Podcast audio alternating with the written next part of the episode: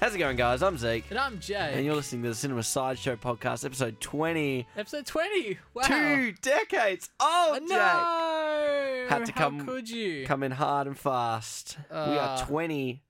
This is now our longest running podcast show, yeah. episodic podcast show, which is pretty great for ZKJ Productions. It's nice to actually stick it out for 20 weeks. I just said it just before the start of the show. And yeah, you know, it's pretty good. Yeah. No, it's awesome. And I- I'm glad for our 20th episode that we're uh, are joined by, as we talked about last week, James Norton. Hey, James. Uh, I'm right here, guys. Well, that's good for you. That's pretty good, man. It's good Yeah. to see you. Let's Yeah. get into talking about movies. Yeah, I know. So, what have you. How, how are you, Zeke? You're usually asking how I am. I'm going to ask how Whoa, you are. we're switching it up. We're two Yeah. decades. I'm pretty good, man. Um, Two decades again. two decades. Um, it's been a long time. No, honestly, it, it, we're at, like I said, uh, I think last week, and I think we've s- kind of said for the last couple of weeks, it's been start. You know, it's been tough sticking out these last few weeks of semester. That we're time all of semester. very tired. yep. um, it's the final push. Like next episode, which I have to talk to you after the show. We were thinking about doing something a little bit crazy for that episode when we turn twenty-one. Mm, Yeah. oh, no. Um, Getting rowdy. Yeah, um, but y- no, honestly, it's it's been great to manage to keep this show going, keep hitting the delivery dates Mm. week after week, which is great. And yeah, no, it's uh, just keen to talk about some movies. It's my like one of my like reliefs of my week. It gets progressively harder as the good. week goes, and then Mondays I come in fresh, or Sunday nights I come in pretty fresh. But It's good. This is a little, little calming sanctuary we have here. this time next week, everyone's gonna be very happy. yeah, I'm pretty happy now. Yeah, yeah, we, yeah, yeah, Because yeah. you've almost got one foot out the door. Um, basically, no. So it's a that's- good, it's a good foot. Have you caught any movies? Um, yes and no. Yes and no. I This is a movie podcast. Yes, well, look, I've I haven't had a lot of time in the past week. I was doing a lot of stuff. Mhm. Um, one thing I did rewatch. This is something I haven't like watched from start to finish in you know Yonkies years. Was Gran Torino. Interesting. I was like, oh, this looks. I'm on Netflix. I'm eating dinner. I'm like, oh, okay, and I ended up watching it again from start to finish. First time I've done it in probably like I still haven't. that seen- movie's like ten years old now. I don't think I've seen Gran Torino. I've seen Million Dollar Baby. Really? I've. I've it's sitting on Oh, my. It's one of those man. movies that's sitting on my shelf, and I just haven't gotten around to rewatching it. It's, But- it's good, man. It's it's a bloody. There's stuff in there. I didn't, obviously, I was way too young to kind of um, interpret or pick up uh, Yeah. upon like obviously rewatching it now. But um, that movie has a lot of heart to it. But it's actually quite. It's a lot slower than I remember it being, but in a good way. Oh, That's They interesting. kind of nail it in a lot of ways. Yeah, no, I- it just hasn't been one of the Eastwood movies I've gotten around to. Mm. um, yet. I think um, for me, and I do like his movies. I mean, we I Yeah. think we talked about We talked about God, Mule, Mule was which not I one. almost did watch in the last week yeah. because this is this is odd. This doesn't happen. My dad, my dad's friend lent him a DVD of of Mule, or is, is it Mule or the The Mule? mule, Y- Of Yeah, the, mule. Um, and I was like, oh, I w- I, kind of want to catch this because I know you talked about you weren't the biggest fan of it, No, but I did want to catch. it. I was like, yeah, and I was sitting on my desk for ages. And as soon as I got home, and I was like, "All right, assignment swept away. I can relax and breathe." And the DVD was missing, and he he, he gave it. He returned it to his friend. I was Ah, like, so you never "Damn got it! to catch the mule. I never got to catch the mule." You know, That's fair. You know, on this note of rewatching movies, and I know Hmm. it's my uh, 365 challenge has kind of grounded to a very slow halt in these last couple of weeks. was Which is someone fair. asking you about it the other day? Yeah, and it's like I've kind of been sitting on 120 and 121 like, Like a very month. for like a month now. Like I caught Rocket Man as we talked about last Yep. week on the show. I haven't put up that review yet, and then I caught Bottle Haven't you? Rocket. No, last one I put up was John Wick three. No, I don't even think I put up Nebraska yet. You, I swear you've put all of these up that you just mentioned. Okay, I'm gonna check for you I have because to I, check. swear I've like read your reviews. I on feel like these. Nebraska. I put up I put up John Wick three. I don't think I've put up Rocket Man yet. Okay, Um, and but these are all stuff. This is all movies you've talked about on the show anyway. yeah, So our listeners would have the heads up, if you will. it's just been tricky. Just haven't had time to put Mm. up, to have the time to put them up. But I have watched a couple. I've I- rewatched a Oh, couple. I think you're right. The the last one you put up was the kissing booth, yeah, which see, I that's, really want to watch. That's not that's not correct. I have put them up, but I haven't put them up on the highlight oh, reel yet. I see. But I see. Because I Um, definitely read those reviews. yeah, I put up Parabellum, and I th- definitely put up Nebraska because I was like, yeah, this movie's going to be duking it out at the end of the year for the Mm, my best of 2019 you liked it. You 365. liked it a lot. I loved Um, it too, man. Yeah. Yeah, and Rocket Man hasn't had its edition on there yet. And watch Bottle Rocket, obviously, with you today, which we'll talk about later in the show. But Yeah. during the week, I kind of was just like, wanted something more comfy. I wanted uh, an old Okay. reliable. Ooh, a little And in teaser all here. seriousness, I've kind of really been digging sort of uh, spaghetti westerns recently. And I've been Ah. trying to watch some new ones, but it's pretty like. I, you I get was your with Eastwood fix, surely. I was with James, who yeah, on the he can attest. Um, we were watching the ending of uh, Once Upon a Time in the West, Mm. Hmm. and I was explaining. I think I told you about this how that that ten minute sequence right at the end because he he came out, he was talking about how um, the good, the bad, the ugly is like a short film. The ending, Yeah, the yeah. final duel, and I was like. Yeah, you haven't watched Once Upon a Time in the West yet. I don't think you've told me this. What you were going to tell Okay. me now? So basically, I I'd like to address this because it, it- we get told that scenes are like Mhm. short films to an extent, and I Yeah. think that's true in some cases, not in all cases. But I do honestly think if you took the last ten minutes, the dual part of Once Upon a Time, there is a bit of half epilogue, but if you took that duel. That's a short film, and it stands on its own two feet, and it's amazing because you got the Mm. score, and the story of characters. They don't. There's one line of dialogue in the Yeah. entire sequence. It's perfect. It's exactly how a western should be. Mm. You know, subtle. Let the score. The score, I think, for westerns defines what a- a spaghetti western is. Like, I mean, it's so rigorously atta- attached to the genre. In Yeah, That way. Yeah. it's not dialogue. Like, if you look at, and it's funny because I would like to draw a comparison with. I also watched one of those script to scream videos this week. Ah, yeah. They're good. and it was the DiCaprio uh, Django Unchained scene where he cuts his Ooh. hand. I don't think I've seen that um comparison yet. Okay, but I think it's an interesting one to uh, like talk about that evolution of westerns, and I know Tarantino has often used his style, and it- it's pretty, it's a good talking point because this summer we've got Once Upon a Time in Hollywood coming Oh, out. I'm excited for that. Yeah, see, yeah. I think it's a really interesting thing to like see that jump of style and um, see how that scene is so heavily weighted on character performance. Mm.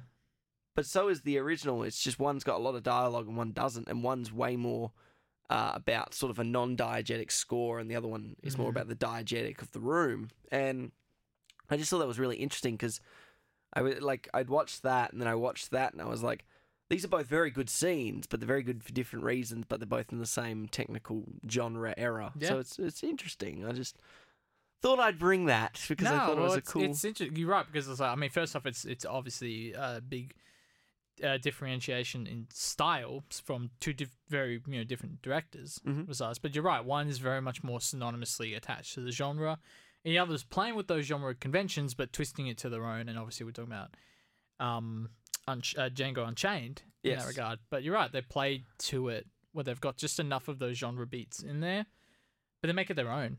You Mm. know, and it's it's awesome. Mm, Well, I have People to gauge good with there. you with because I don't think I've asked you, and I Okay. think it's good to talk about these sort of summer talking points, seeing as I don't think we've watched too much in this last week, really. Very little. I- Yeah, I so think it's we a can good it's a safely good say. a good platform to talk about this stuff because there's some big things happening in the next three to four months in, in movies, and I think it's a good Mm. time on episode twenty episode twenty. to take take stock before we move into our movie of the week. Um, basically, where do you sit with Once Upon a Time in Hollywood? Like. what do you mean? like, Like, feeling do you feel like i mean let, let's let's backtrack what were your opinions on hateful eight I because haven't that seen Eightful Eight. really No, so why didn't why haven't you caught that why did it not pull you or? no, I just I just never got around to it. You know. Just okay Life pull you, but um, what about django Django. I do love Django. Um, it, I do. I just I love the funness of it, which is Mhm. is kind of a weird thing considering the topic and everything. But it's it, it is very much made to be fun.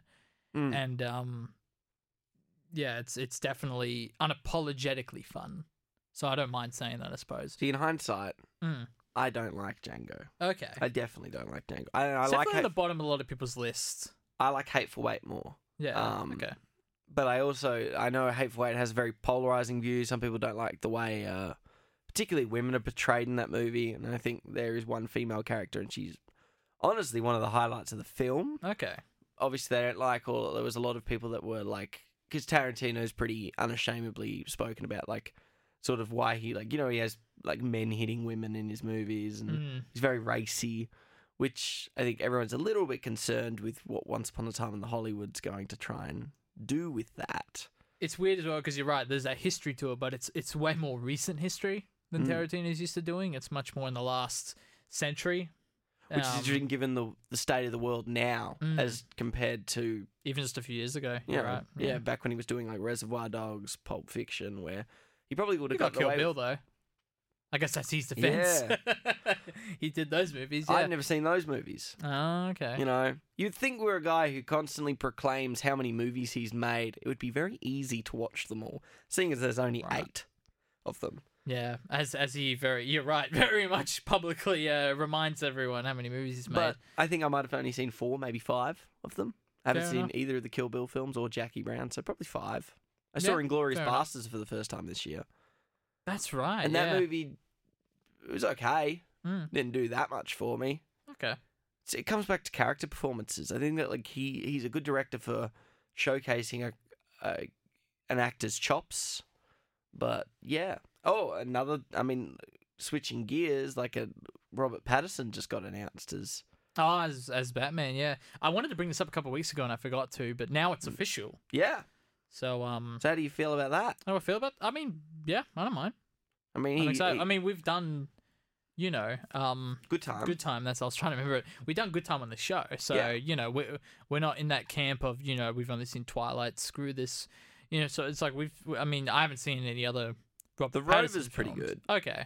That one with Guy Pearce he did in Australia. Mm. That's a pretty strong uh, film. But I'm keen to watch more stuff, but I mean, I think I think you're right. I think a lot of people are in the sense that he does have the chops for it, and there's, there's just a lot of people who don't have any idea about that, and I think a lot of people are going to be quite surprised at how good he will be in that role. yeah, well, that's that's sort of where I sit with it.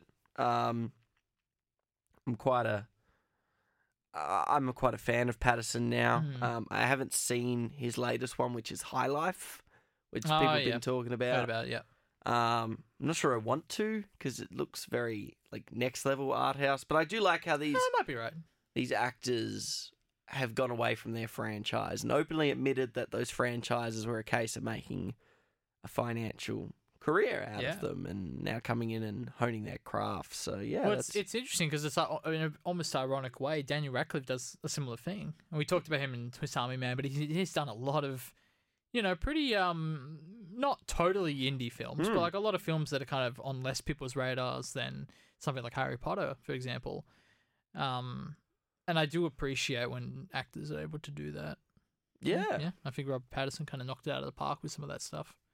No, that's uh, that's definitely true. I am looking forward to seeing what happens. Uh, managed to catch the Batgirl trailer uh, this Oh, last okay. week. Wow, that was a I think I watched it on mute on Facebook. well, I don't think I've wa- like sat down and watched it properly. yeah, didn't miss much. Not can't say I'm looking forward to that. It looked weird. She literally just looked like Christian Bale's Batman, like the outfit. Like it just it looked like identical, and I was like, this is a bit odd. Are they trying to do something Hmm. different here, or I don't know? no, I can't exactly. really judge. I've- I saw it on mute. Like I don't really have a perspective on it. You know, Have you I caught didn't- any trailers recently? uh, not really. Taking it back to um, what we were just talking about with Mm. Tarantino, because I haven't seen that new trailer yet. I know there's a new trailer Yes. um, for Once Upon a Time in Hollywood, and I, I still haven't seen it yet, which is I, I remember I was gonna like it came up and I was ready to watch it, but I was like, oh, I got, I got something on. Let me let me get back to it in a minute, and I just never got around to it. But even though I am really keen, and to get back to your question earlier, I am very excited for it, just because the the trailers look really again fun. I understand the concern that people Mm. are gonna have. Um, but I'm just I'm just looking. You're right. This perf- the performances that Tarantino is able to get out of his actors. That's looks like the the real fun part right there. I think the marketing point is Brad Pitt, Leonardo DiCaprio. Yeah, See what happens.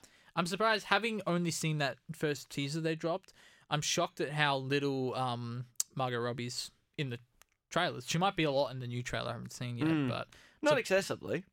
okay. Well, there, there you go. I'm surprised how little of a role she because I remember when she got cast, that was a big deal. and um, I don't know. They haven't really gone far from there. But again, I haven't seen a trailer. I'm excited for the film though. Mhm. And that you're right. That's soon. And then you got you're right. This is actually a pretty big summer because you got like Toy Story four in like two weeks or something. Huge. That's pretty. and I mean, next week on the show, soon. I'm sure we'll be talking about another sort of film that's probably going to be dominating our summer, but we'll tell you about that a little bit Oh, later we'll on. Get to we'll get to it in a, in a little bit of a minute, eh? Yes. Um, no, No. but you're right. This is, it's a big summer, and I'm should be fun. Well, I mean, even shifting more locally to mm-hmm. you know the Perth region, in a couple months we've got to have a couple of festivals coming our Oh, way. you're talking about Revelation. We've got Revelation, I then a wa- I couple wanna months go to after a that. f- I want to go to a few of those. Um, few of the screenies they got for that because that looks cool. Yeah, and Some I good mean stuff. Revelation, uh, bit of Perth know-how right now, and I'm sure if I get some of this wrong, I'm sure our buddy Jesse Newell will come in Bloody and Jesse correct Newell. something. Actually, that reminds me before I forget. So I wanted to save this. I haven't even told you yet about Oh, God. uh, yeah about last week. Here's the thing: there was a little boo boo in some of the stuff that we said last week. Um, that was so astronomically amazing how we made this error okay, that I had to research it. okay, I was like, how did this happen? Mm-hmm. And the results are spectacular. okay. So I wrote this down. So when we came out of Rocket Man, we talked about how Yes. you and Jack looked up um, the director and uh, some of the previous work that this director had done. Yes. Is it Dexter Fletcher? Is that Yes. it? Yeah. Um, so we had come to the conclusion that his only other film he had done, other than helping in Bohemian Rhapsody, uh, was the Sherlock Gnomes film. And that was his directorial debut. Turns I think out we're about to get served. aren't Here's the we? thing. So Dexter Fletcher actually has nothing to do with that film and has directed several other films. I see. Uh, he's directed stuff like Wild Bill, Sunshine of Leaf, Leaf, Leaf, I don't know, and Eddie the Eagle. So I found this out. And of course, our boy Jesse Newell came to the rescue and uh, pointed it out to me. And I said, "That's int- how did we? How did that happen? Mhm. How in the world did we get to this conclusion?" Does it So start it's with like- Jack and end with Bet? it's all your fault, Jack. No, well, I did some research. I was like, okay, well, who actually directed Sherlock Gnomes? And it was a guy named John Stevenson. And I was Okay. like, okay, how does how do we where does this all come from? So I looked it up. Sherlock Gnomes was produced by a company called Rocket Pictures. And what other film did Rocket Pictures work on with Paramount? Rocket Man. So somehow we got all these titles mixed up and ended up with Dexter Fletcher I directing. think we just need to Sherlock summon Gnomes. Jesse and just have him in the corner, just coordinating our talk, because we're really coming across quite uneducated. I think that's I just this is the most amazing era of all time. I had to like no, it's fair. Yeah. I think it's um, it's funny because it it'll be like Cinema Sideshow, the home of ninety percent correct information, ten percent astronomically wrong. But so just uh, just keep your ears open, I guess. But I think I think Jesse's uh, sharp on the ears at the moment for. Uh, I think he's just sitting there with his laptop half the time, it's got Um, Wikipedia open. ready to go. Uh, Jesse, why'd he do this to us? That's fair. I mean, I Yeah. could see the Eddie the Eagle stuff, and then there's the Taron Edgington Hmm. connection, I Yeah. guess. But well, exactly, and uh, that, that was the thing, and he was obviously in that um you know, same direction. I guess that's obviously how we would have got the part Mm, in Rocket Man, I suppose. Um, but no, I just I thought that was such an amazing, like, Mhm. how did we get to that conclusion? I, I- I had something to do with that, surely the whole rocket naming Mm. stuff. But um, that was But- just fascinating. but yeah, yeah, no. So like Revelation uh, Film Festival is one That's of right, we were our talking about that. bigger West Australian film festivals that we have here. We have that, and we have Cinefest Oz, and which will be coming, I think, a month or two after Revelation. yeah, It's not too long after, I don't think. both in quick succession, and hopefully one Bang, day bang. we'll be able to tell you about a movie that we have in one of those festivals. But right Mm. now, we'll just be going to them. Got and I know nada. SIF is next weekend, so the Sydney International Film Festival. Is that next weekend? I think so. Cool. Or the Alright. following weekend. It's Uh-huh. I wasn't very aware. close. Yeah, very soon. So, I want to know. I want to know about We're that. now going through, I think, a lot of the Australian, f- big Australian ones that kind of come around. They start in May and they tend to go up to about September. Mm. And then the student ones, We got the student one yeah in December. they kind The of uni, come. uni Goonies was one of them. yeah. But um, no, you're right. That's coming up real soon, and I'm actually that's actually kind of cool. I think we can make a big kind of deal out of that because I want to go and see a, a, a yeah, wide I'd like selection to of talk shorts about and more features and locally stuff. based sort of stuff too. Um, I mean, as you know, one of your f- good mates was working Mm. on a couple of those films that will be in Revelations programs. So that's pretty sweet. Well, I might as well give that a shout out now because I've worked with um, and you worked with too, Nikisha Yes, I Moody, who um helped us out on The Pretender, Mhm. and she's helped me out on uh, Disconnected and something I'll talk about in a moment. But a very recent thing that we just released, we worked on closely together as well. Um, and also the two of us are working together on um X Rental as well. So Mhm. she's DOPing um while I'm directing. Um, she worked on two shorts that are actually playing at the same event that's pretty so cool. I think it's called uh, "Get Your Shorts On." I think that's actually the name of the screening. Uh, that yep, get your Sh- uh, get your shorts on 2019. So that's the name of the screening at Luna, uh, in support of Revelation Film Festival. And uh, you guys should come to that because I'm definitely going to it. And uh, yeah, it should be good. So the film, she, the one she worked on was um Jedi, the Broom Brawler, and uh, Single Ladies is like a web series. with that- Jedi being doing. one of the well, pretty synonymous with Murdoch University uh, yeah, big alumni. talk around our town. Huge talk around our town, for better or worse. for better or worse. No, Um, but um, I'm excited to go to that screening, and, and you there's were- several there's several other shorts as well. Yeah. Yeah. I'll be keen to finally see that movie after much talk. I'm not gonna lie. Oh yeah, you haven't seen it yet. I've never seen it. I saw it. I saw it on a laptop. Uh, Had a good vibe. yeah.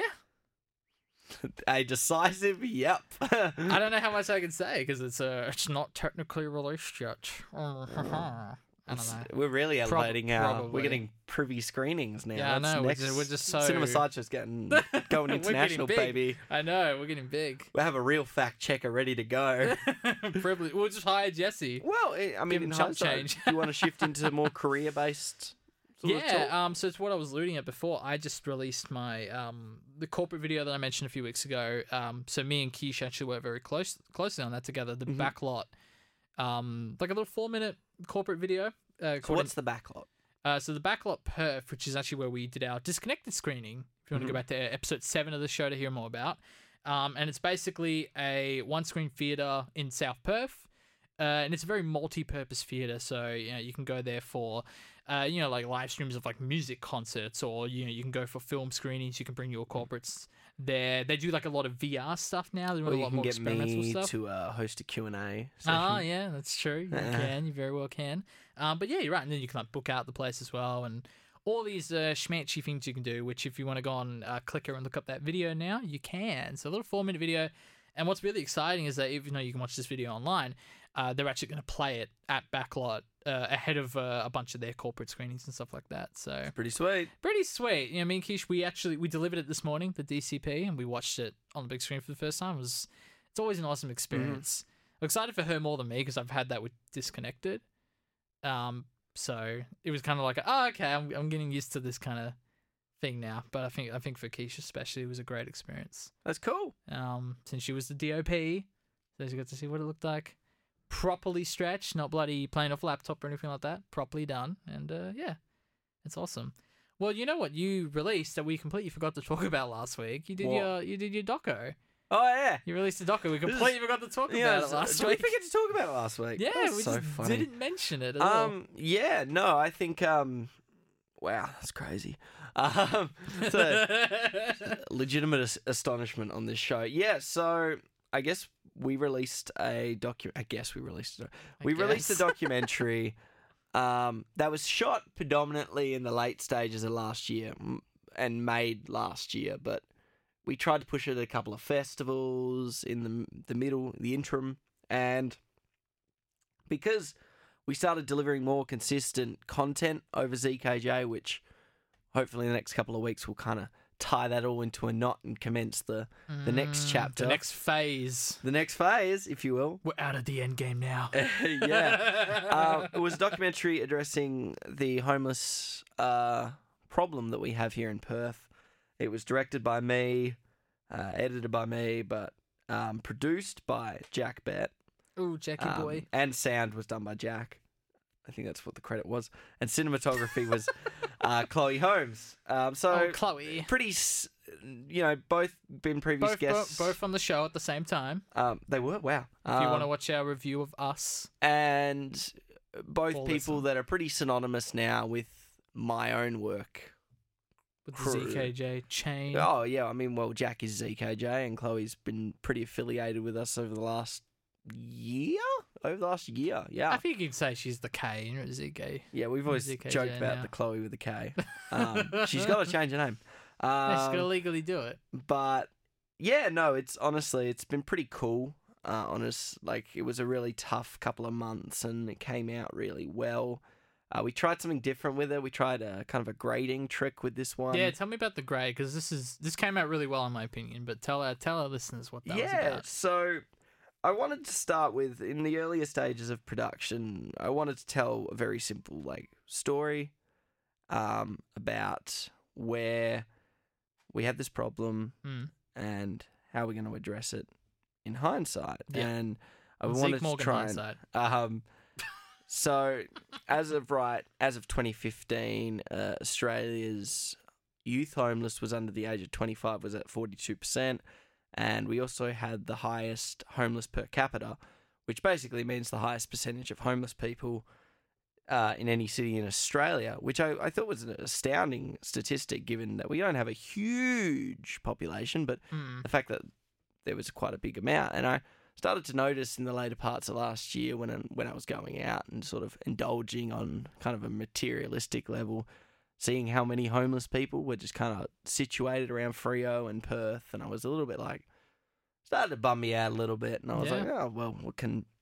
And as someone who's not super financially wealthy, it was kind of like, well, how how close is that line to me? Mm. Um, and so for the next couple of months, pitched the idea as we all had to pitch an idea. Got the I- green light. Got the green light, um, and then we made it. And they were some very long nights, and it came out really well. But the grade um, was sort of like I wanted it to be desaturated. That was sort of um, on a surface level. That's like I was like sets the tone, sets the dire, kind of erases uh, sort of. I saw it as a way of like trying to erase the line between wealthy and not wealthy. Yeah. That's that was on the surface level I wanted to do, but I got part of the way through. I got through the full assemble edit and was in the rough cut, and I was like, "This looks good, but it gets flat after a while." And Okay. so I sort of wanted to try and do something a little bit more unique where I did like keyframe grading, where it was like it got progressively more saturated at a point and then crescendoed out at the end. Mm.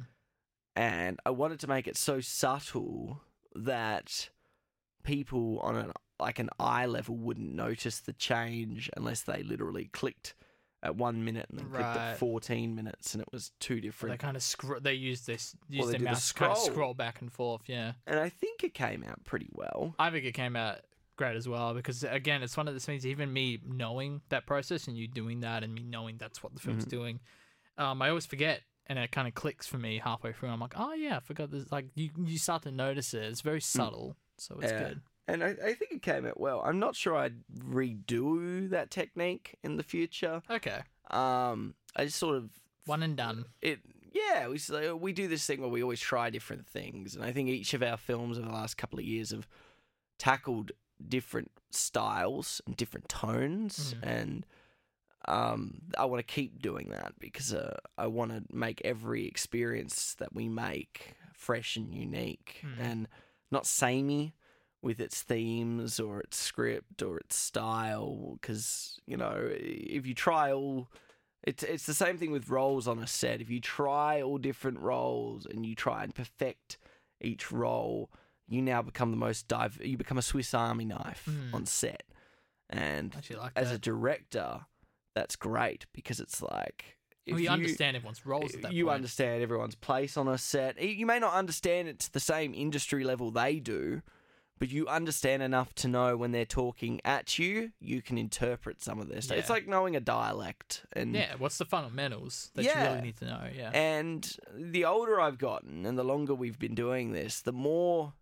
roles of interest me Mm. outside of Okay. directing. I definitely think like this year has definitely been a huge year for sound. Yeah. and particularly between me and Jack, and like wanting to, because that's the thing that just rings over and over in my head is just every person at our age, the biggest thing that gets neglected by a mile. It ain't a grade. It, it's not the camera movement. It's not even the performances. It literally is the sound because it just people just don't address it or they don't treat it correctly and they think chucking uh, a denoise filter, which I, I'm a full, You're a fully, victim res- of. uh, fully done it before, thinking like, ah, oh, it was recorded on like you This know will a, fix a- a boom." everything. It just and it, then it get that disgusting aquary sound where it's like Mm. underwater and it's like if you take but it takes time. They all take time to really exactly. shoot really well. That takes time. It then takes like I was explaining to you today. It's like you literally have to go. All right, I want to learn every aspect of how a camera works. I now have to watch. But of course, now the best part about wanting to learn this stuff is it's a click away. You know, YouTube yeah, it's has pretty got accessible now. an infinite, which is why it's always been kind of baffling to me why there are people, even in our own closer proximity, Hmm. who have these tools but they don't use them. They Hmm. don't step outside. They don't try and and and learn this stuff. It's it's no different to if I wanted to be a banker and I needed to learn how. I want to be a really good businessman. I need to learn all the bus- business practices, you know, or Yeah. if I want to be a really good tradesman or need to learn all the, how the tools are being used. It's and it, it's it's been baffling, but that's definitely Yeah. been the message for the first half Well, of I this think year. it's interesting you bring that up because I think, um, you know, us being uni students as well, I think because we're in this position and uh, almost have this like crux of having tutors around and kind of this idea of like, oh, well, we're here now, so we Mhm. should just get taught everything. Yeah. Which, you know, theoretically, I mean, it's probably not the worst mindset in the world. I think it comes back to but- the high school mindset where Well, it's it's, like, it's the high school mindset, but what what it is is um i someone who would go into a course, you Hmm. know, like a screen course, with no real prior knowledge or um deep interest. I imagine if you're going into the course in Hmm. first year, you have some sort of interest in it, but um it you don't necessarily have to have this requirement of like having done all this kind of work on your Hmm. own before. And I think um I know I know myself. I spent a lot of time working on you know, just a lot of projects and films and all that kind of stuff uh, well before stepping into uni. well, I was about and- I was about to say that Mm. I think not only a crutch is like tutors and teachers, a crutch is your other crewmen. Because if you are so reliant on one crew to do all of that area, to do all of the sound, all of the cinematography, all of the producing, when that person's not there, there's no one to pick up the slack. Yeah. And the whole, I think the whole thing lies in the fact that that's what makes you, if you're a jack of all trades, then you, you know, if you lose, you may not be doing it as well as them, but you're not going to fail. Yeah, no, I mean I agree that you need you need to be a jack of all trades at some point, especially early on before you kind of hone in on whatever role you want to do. But Yeah. I mean, mo- more specifically, what I'm talking about um, is when you don't go to uni for this stuff. So if you're if you're someone like me who spent a lot of time trying to learn stuff before you know being, I guess, you know, properly educated, quote unquote, about it, you do spend a lot more time going out of your way to learn tricks yourself. You would have to learn stuff yourself. Mm. And I think being at uni, even if it's not really intentionally done, you I think you do get a lot because I admit, like I get a little lazier with that kind of stuff because I just expect, oh my, well, why can't I just get taught this in class? Mm. You're right. There's a bit of more elbow grease that needs to go into that kind of thing, and I think What's- uni kind of goes against that in some ways. I think that's the thing that when we walk away, maybe six months from now, when we're pushing on like episode 50, we'll be Mm. talking about how it really is that extra 10%. The, the, the when el- it's all said and done, what else Yeah, is the, the absolutely. thing? And yeah, I think it's a good talking point to have at this point.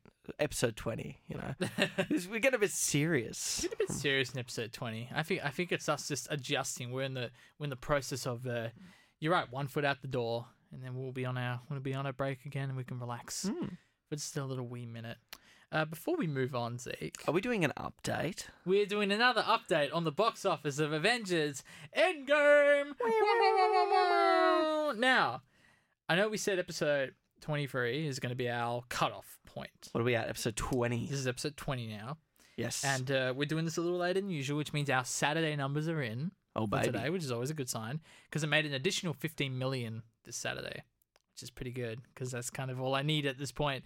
Avengers Endgame is currently at two billion seven hundred and thirteen million dollars, which puts it at just uh what was that 70 74 million dollars short of avatar This is going to come down to the wire. it's gonna come down to why man 74 million in what three weeks that's Yeah. quite doable And Even at this it's all stage. dependent on what day we do the podcast in episode 23. that saturday man is gonna And it's a good Oh. chance because it'll be on a Sunday because we're all going to be in the break.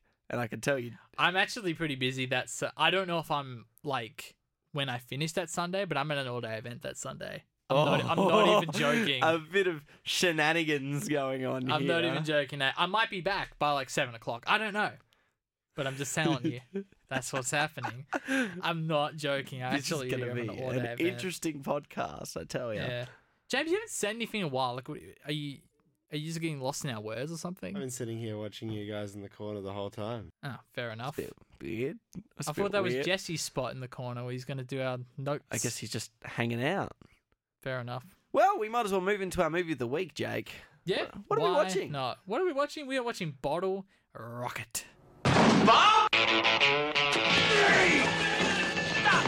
On the run from Johnny Law. Did he give you the keys? Did he give you the keys? Pole vaulting, laughing gas, choppers. Can you see how incredible this is going to be? Excuse me. The, are the explosives really necessary? They're not really criminals, but everybody's got to have a dream. Mm. A cracking comedy caper from Wes Anderson, adapted from his short film and co written with Owen Wilson, of all people. Bottle Rocket is an offbeat tale of dysfunctional criminals determined to make it big any which way they can, even if it means tipping over themselves to do it. Wow. I meant tripping, not tipping. Oh, thanks. You're going for your Owen Wilson or your Luke Wilson with that one. Well, we don't know because I didn't even realize they were brothers till about halfway through the movie. we could, you were making things like, oh, wow, they're so similar. I thought you knew they were brothers. no, I wasn't. I wasn't taking the piss. I literally was like that. I had the epiphany. They were, you know, wow, crazy, And stupid. I like how the character Luke Wilson's character in this has a brother who also sounds like them. it's confusing.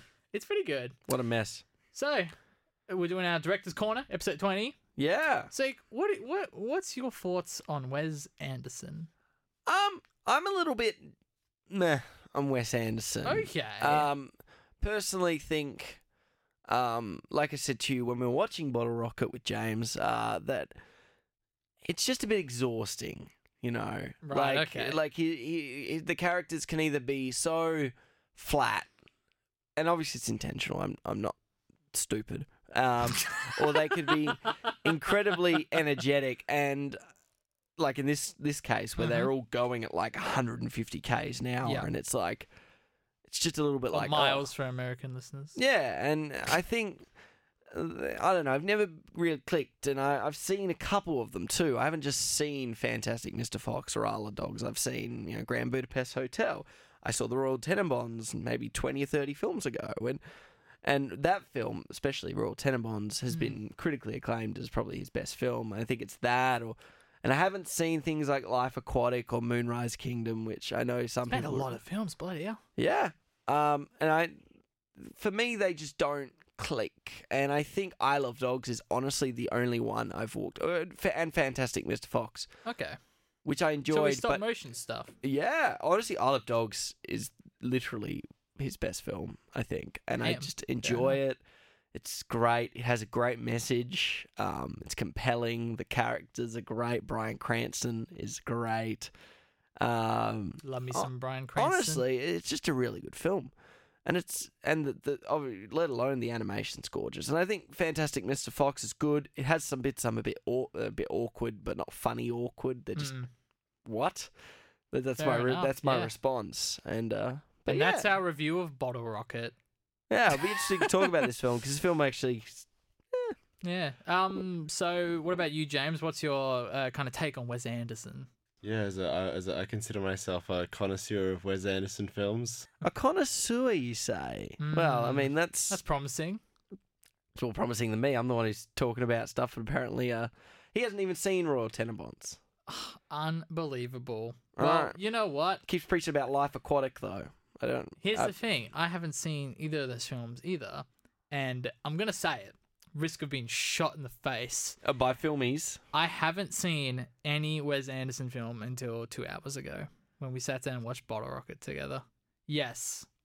Wowzers. Wowzers. He- Wow. I was like, he was going to shoot me just then. No, because it's like I'm like one of those people. I remember being a couple of years ago when everyone was like, we've talked about this. It's like I feel like Edgar Wright and Wes Anderson are like the film nerds. Okay, I've seen I've Like seen Edgar Wright's gods. bit of work tons of, so don't worry yeah, about that. but it's like it's like when I walked in and was like, I want to learn about films, and everyone was like, "What's your favorite movie?" It would either be like, it I'd was hear- the Dark Knight. and I- I, I think I would probably s- I would have said something along the lines of like a Nolan or film. Pulp Fiction. It's the um, two that anyone always says. Oh, is that they? They're the two. It's that you literally the had? two I always heard. I always got Scott Pilgrim. okay, fair enough. I got Scott Pilgrim, Hot Fuzz, okay, or- they're all like Edgar or Wright's Royal stuff. Tenenbaums. They I've were never heard anyone say that before as their favorite film. um It was always Pulp Fiction, the Pulp Fiction, and Dark Knight. okay. so- Everyone. That's crazy. But that's the Uh. thing. Yeah, I, I think I would have gone with at that point. I would have only been able to. I probably would have picked like a Taylor Sheridan film. It would have been like Hell or High Water yeah, or Wind I've, I've River. never known my favorite film. I, I mean, I could never properly answer the question. It would have Exactly, just been the yeah. best film I'd seen in recent memory. Yeah, well, exactly. Which I think that's where a lot of people came with Dark Knight. It was like, oh, it was the best one in the last ten years I remember, Mm. sort of thing. So yeah, I guess eleven years. Yeah, now. no, I- I I think that's pretty crazy because I know Wes Anderson's style is kind of become incredibly synonymous. Like yeah. even in the Pretender, the top-down stuff is kind of a correlated version of like our our attempt at some more Wes Mm. Anderson-like stuff.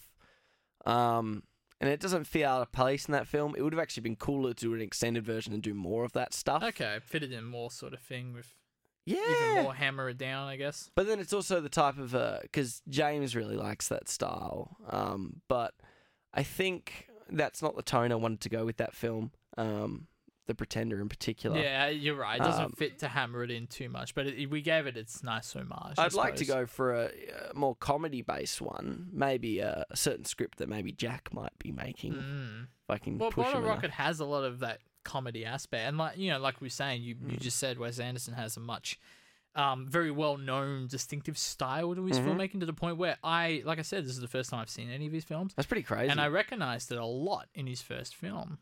So That's- See, that's good to see that. yeah, Like, and uh, we there's a bit of context to this stuff. Like Jake and I, what last year we were watching a bunch of short films from Mm. That's directors. right. Yeah, it would have been like right at the start of this year or something, like six, seven Um, months ago. wasn't too long ago, and we watched like Cummins' Thunder Road and uh Christopher Nolan's like Doodlebug, and this one. Scorsese, did he do the um? He wasn't the skateboard one, was he? Or was it Anderson? no, that was Finch, wasn't it? Fincher, wasn't it? wow, really? Might have been Fincher. I'm pretty sure. Fair enough. Um, the half the films is skateboard tricks. I mean that makes sense because he was a music video person first. Oh, you're probably right then. It That, was something. something. you're right. It that's was true. a director like that, if I recall. It was No, I someone think you're like- right. I think it was Fincher. Um, But um, you're right. A- Among these, we saw the short film that this film is based on. yeah, which, uh, although scenes from this film are in that short film, the short film, on a color grading level, is in black and white, Yeah. which is baffling and is also very student film in that sense of, well, when in doubt, just put it in black and white, right? um, But how many years split? It doesn't. We actually have the Blu-ray right here for visual aid. Um, it does not say on here. I think like Bottle the Rocket, different- this is '96. I'm pretty sure. Bottle Rocket. and I think '94 was the short That film. sounds about right. Yeah. So If I had to quick guess. turnaround. Honestly. Yeah, yeah, it's In- true to do a feature, and oh, this is obviously his first feature. Mhm. yeah, see, I'm I'm pretty sure it is. I might just check it now because I'm so bloody But yeah, Ah. okay. So what what are your general reactions? to Bottle Rocket. Yeah. I think um I definitely enjoyed it. Mhm. I think uh like I said, there was even though I haven't seen any of el- other, any of his other films. Um, his style is so distinctive that I picked up, and plus we've seen like scenes. So I've I've, I've seen Mm-hmm. scenes from like you know Grand Budapest Hotel and stuff like that. Um, where I could just kind of understand the use of color, the way Mm-hmm. he frames shots is always interesting. You're right, he's like top down stuff. Just these the actual inserts are so interestingly shot and edited into the Yeah. rest of the film. Um, so and I don't could s- feel out of pace. They're always keeping with the pace. Well, I think the pace actually. It's funny because you said you felt really Hmm. exhausted during that first act. I felt like it kind of slowed down a lot after that, especially when they're Hmm. at the hotel Mhm. through the most of the second act. Like, not that it was slow, it was still pretty like fast paced, and I kind of enjoyed it. And I was like, all right, cool, we're getting through this quite Mm-hmm. quickly. Um, but it definitely felt way slower than the start. But I appreciated it throughout um, the film. I thought it was a really good film. Yeah, no, that's fair. I think um, there are sequences I enjoyed. Um, I like the use of color, which you can totally. The great thing about these films is they're always they're trying to be. We're trying to do this corner thing because it's a a way of showcasing where a director starts and their origins of thought in everything they do, from characters to visuals to sound, uh, soundtrack, the the costumes, the production design, every element you can Every think of. little piece of Um, filmmaking. and this film definitely see it has a lot of, uh, as you said, the the color palette really is. It's white, red, and gold. Or yeah, white. absolutely. Um, you know, and it keeps with Well, it. m- more yellow than gold, even Yeah, as a as a colorblind person, I can say that. but no, you're absolutely right. yeah. So I think um, that's really it was a really cool uh, color palette, and uh, it worked really well. And I do think you're correct. I think the story slows down. That might have been due to like budgetary constraints, and but it's still a gorgeous film. It's oh, like, it's absolutely gorgeous. I mean, you said you said there's um first off that the short film I just checked is 1993, so uh, very very close we were. But you're right, that's still a short turnaround. yeah, three years. Absolutely, you know, from going from a short to your first feature. Um, uh, like you said, a lot of the scenes that are in Bottle Rocket are scenes that are essentially ripped right out of the short film. Um, and you even ask, and you're like, "Is this the is this the exact same shots?" And um, I didn't think it was because I felt I felt like this was way cleaner. And here's the interesting thing: so we watched this on Blu-ray, Mhm. and up until very recently, we didn't realize we could even get this on Blu-ray because I remember Jack saying Yeah. we're going to pin it on Jack again. He's the one who said that apparently Wes Anderson films are very hard to find on Blu-ray. They are. Uh, Isle Okay. of Dogs is the only one that I've ever found on Blu-ray. Okay, that's All the others I've interesting. watched on DVD. Okay, because I was prepared to buy this on DVD. And I Yeah, remember I was just waiting. I was at home. I was waiting around for like an export of something. And I said, I'm just gonna go and check because the JB Hi-Fi website had there was a Blu-ray copy existed, but it said like delivery only sort of thing. And I drove up and it was just sitting there.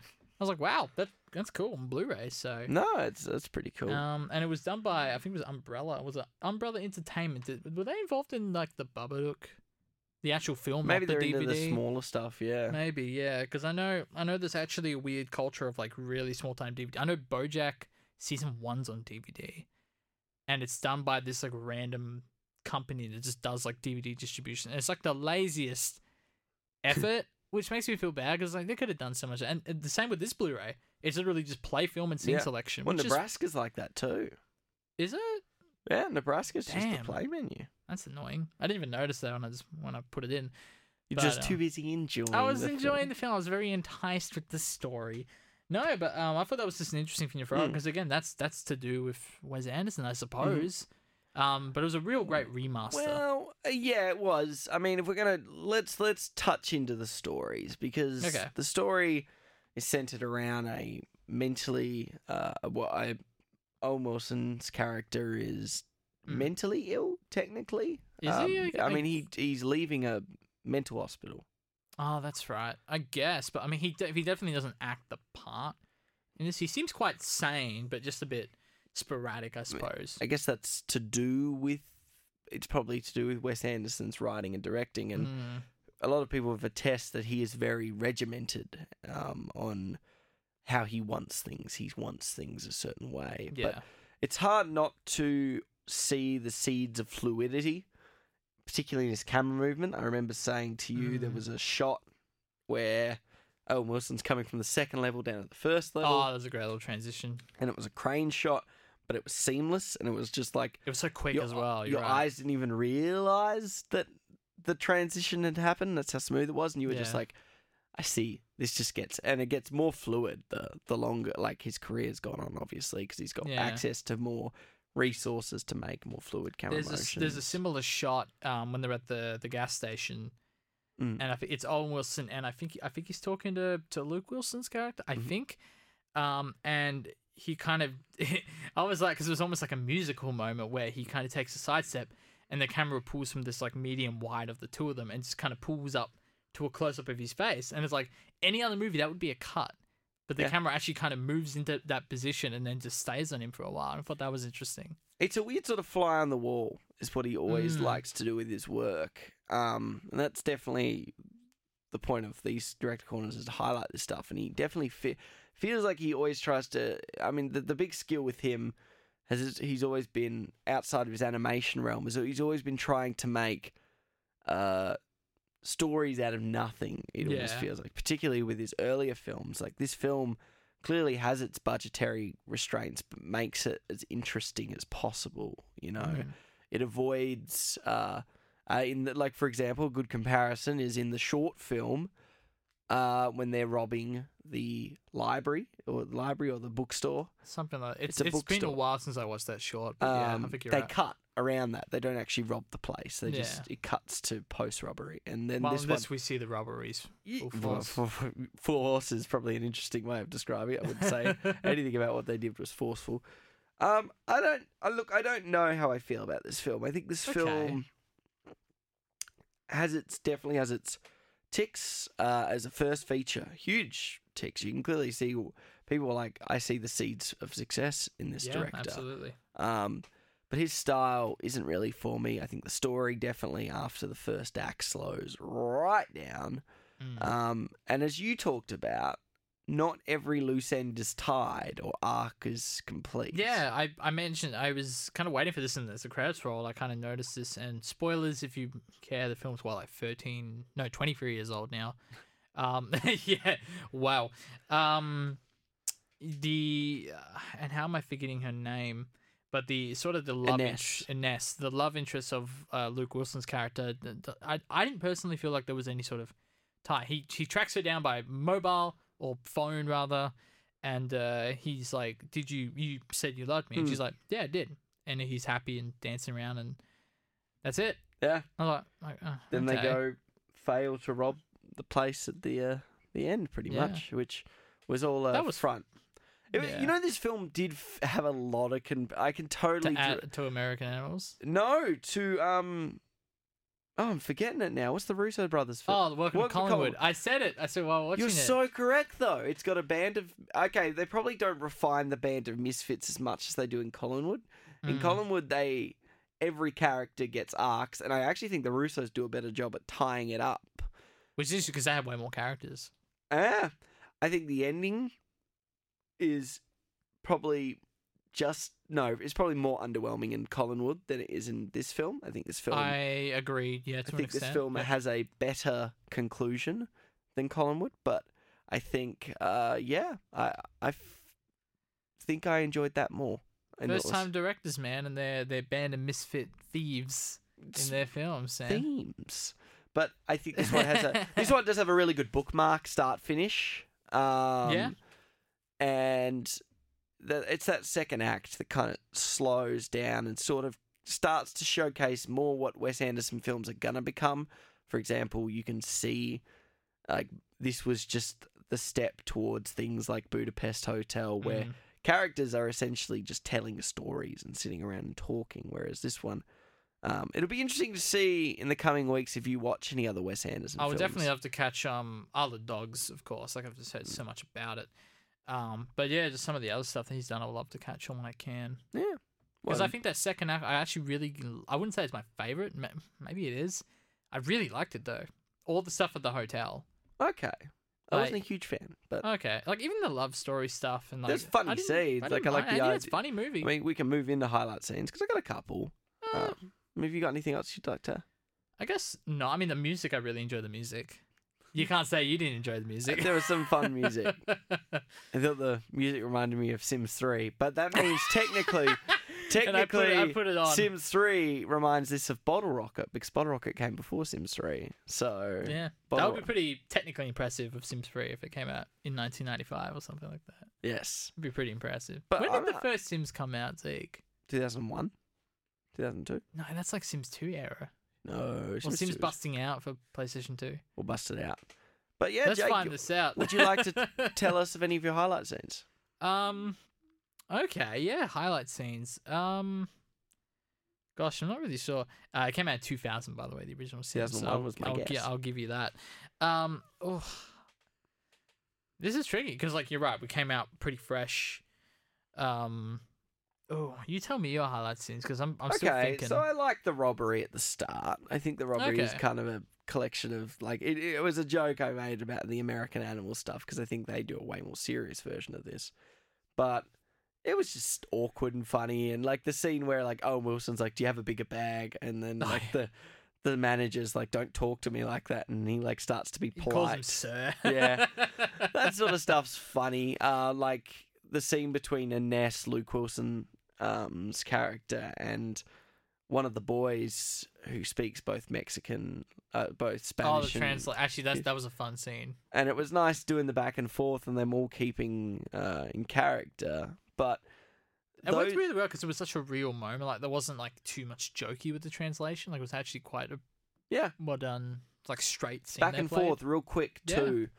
Um, You, you're the one who said it. Like you wonder how many pages the script was because it surely wasn't the 90 it minutes was or so not of this ninety. film. No way. What was this film actually? It should be right here. Having this Blu-ray is nice. 91. So, I'm gonna be. I'm gonna be honest. It felt longer than 91. yeah, I think it dragged. The third act dragged a lot. I think personally, I think so too, and I think it was kind of an underwhelming finish. Not as bad as Collinwood, as we said, but I didn't mind the conclusion. Oh, the prison side? Yeah. I just felt like it should have ended a little earlier than it did. I think Just that's, thin the plot out a little bit more. You know. that's sort of I like the, the- I like seeing the seeds of where he goes with his movies, and I Mm. think is he was definitely on an exponential curve. So that's that's where I sit with his films. But what about you? Any highlight scenes for you? Um, I do like the translation one you brought up. I just actually just thought of one then that I'm angry. Oh no, that's right. Um, when the, and this is a scene ripped right out of the short film is when they're playing around with the gun that's sitting on the table, and it just reminded me of something that would happen in your room with your true. with your fake gun a lot of the time, but. Um, I, just, I really like the dynamic there and the fact and when, as soon as as soon as Owen Wilson's like wait did you just say you and he's, he repeats like I bought the gun he's like all right you're out and you're out too while you're at it so I just I don't know and then of course it ends you know, the little irony joke if he's still playing with the gun. Just stuff like that. I, I had a lot of fun with that scene. I think the comedic moments work quite nicely. And I didn't mind the end heist. Mhm. No- none of these heists really like stood out to me as like amazing scenes. It just it just reminded me of like remember when GTA five did this in video game form and it was really, really good. Um, not to say that these were bad or anything, they just didn't really stick out to me all that well. There's not a lot of heists movies that stick out to me the more I think about it That's interesting. like man. Welcome to Collingwood, American Animals, like all films we've done on the show, like none of the heists really stick out to Mm. me, like long term effect. You know what does? The escape in Toy Story 3. really? Yeah, that's my highlight scene of Bottle Rocket. No, I think it's Yeah. uh, I think it's a film you want to check out if you're a Wes Anderson lover. If you want to get into Wes Anderson stuff, it's a good starting point to see where he goes. yeah. Well, I mean, what about you, James? What was your highlight scene? Definitely the part about the uh the Oh, that was a pretty cool scene. Yeah, I mean, Uh, particularly the whole movie. yeah, I was going to say, it's like the whole, uh, whatever. You know, I mean, it's a, I guess, you know, he's a big Wes Anderson fan. He like he likes the whole movie. Highlight scenes apparently bottle rocket. Well, in saying Apparently the that, bottle whole Ro- thing. yeah, Thanks, bottle James. rocket is out in wide release. It is On at your Blu-ray. local stores in yeah, Blu-ray. it's on apparently. your local stores because I got it right here. Listen to that authentic disc. Switching gears into new in cinemas this week, What is Jake. new in cinemas well, this I'm week? glad you asked, Jake.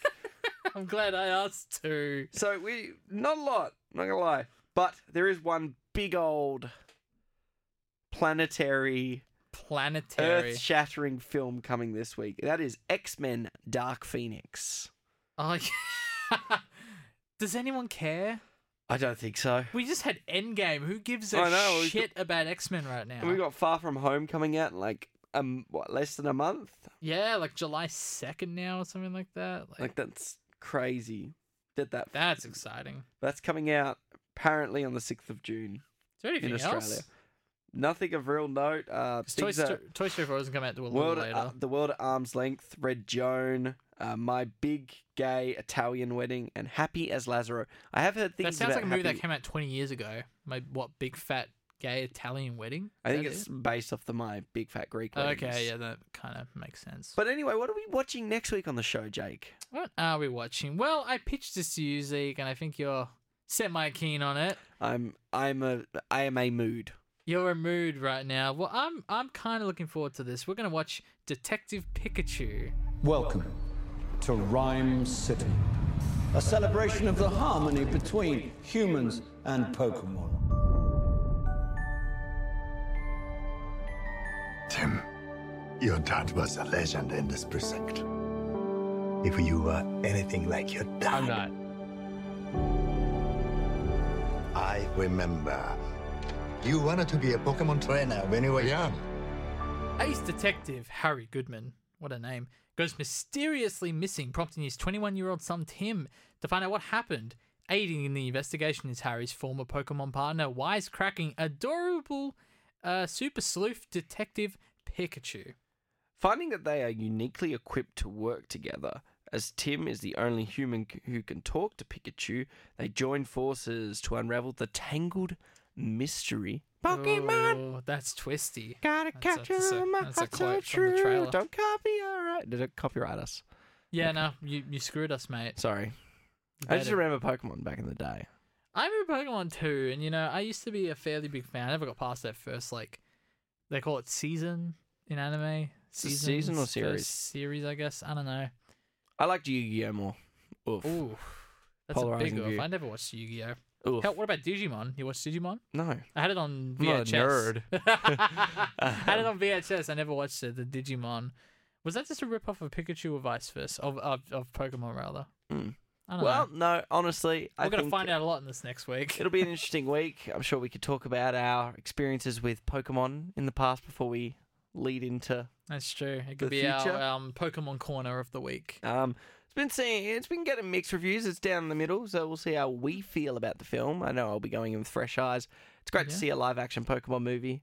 It took probably too long to get there. Uh, I'm kind of glad it took this long, to be honest. I the- here's the thing. and I'll, I'll go into more detail next week, but I remember hearing the very. I was in. I was at my old job in my office, hearing uh of Ryan Reynolds playing Detective Pikachu, and I just look over to um one of my friends, the other side of the desk, and I'm just I just I just show her the phone. She's like, "What the hell?" And I'm like, "Yeah, I don't know. That's real." Huh? And now the movie's out, and we're about to watch it. It'll be very interesting. Well, thank you for coming on the show, James. Uh, thank you for coming on the show, Jake. Again, oh no worries. I mean it's half your show. I kind of have to be uh, v- v- v- not complaining. Nah, Ah, it's good. I always have fun with you, Zeke. Thanks, Jake. Well, we'll catch you guys next week uh, for episode 21 when we turn 21, watching a very mature film, Yeah. Detective Pikachu. This was the Cinema Sideshow. I was Zeke. I was Jake. Thank you for joining us. We'll catch you next week with Detective Pikachu. Goody goody yum yum. Pokemon.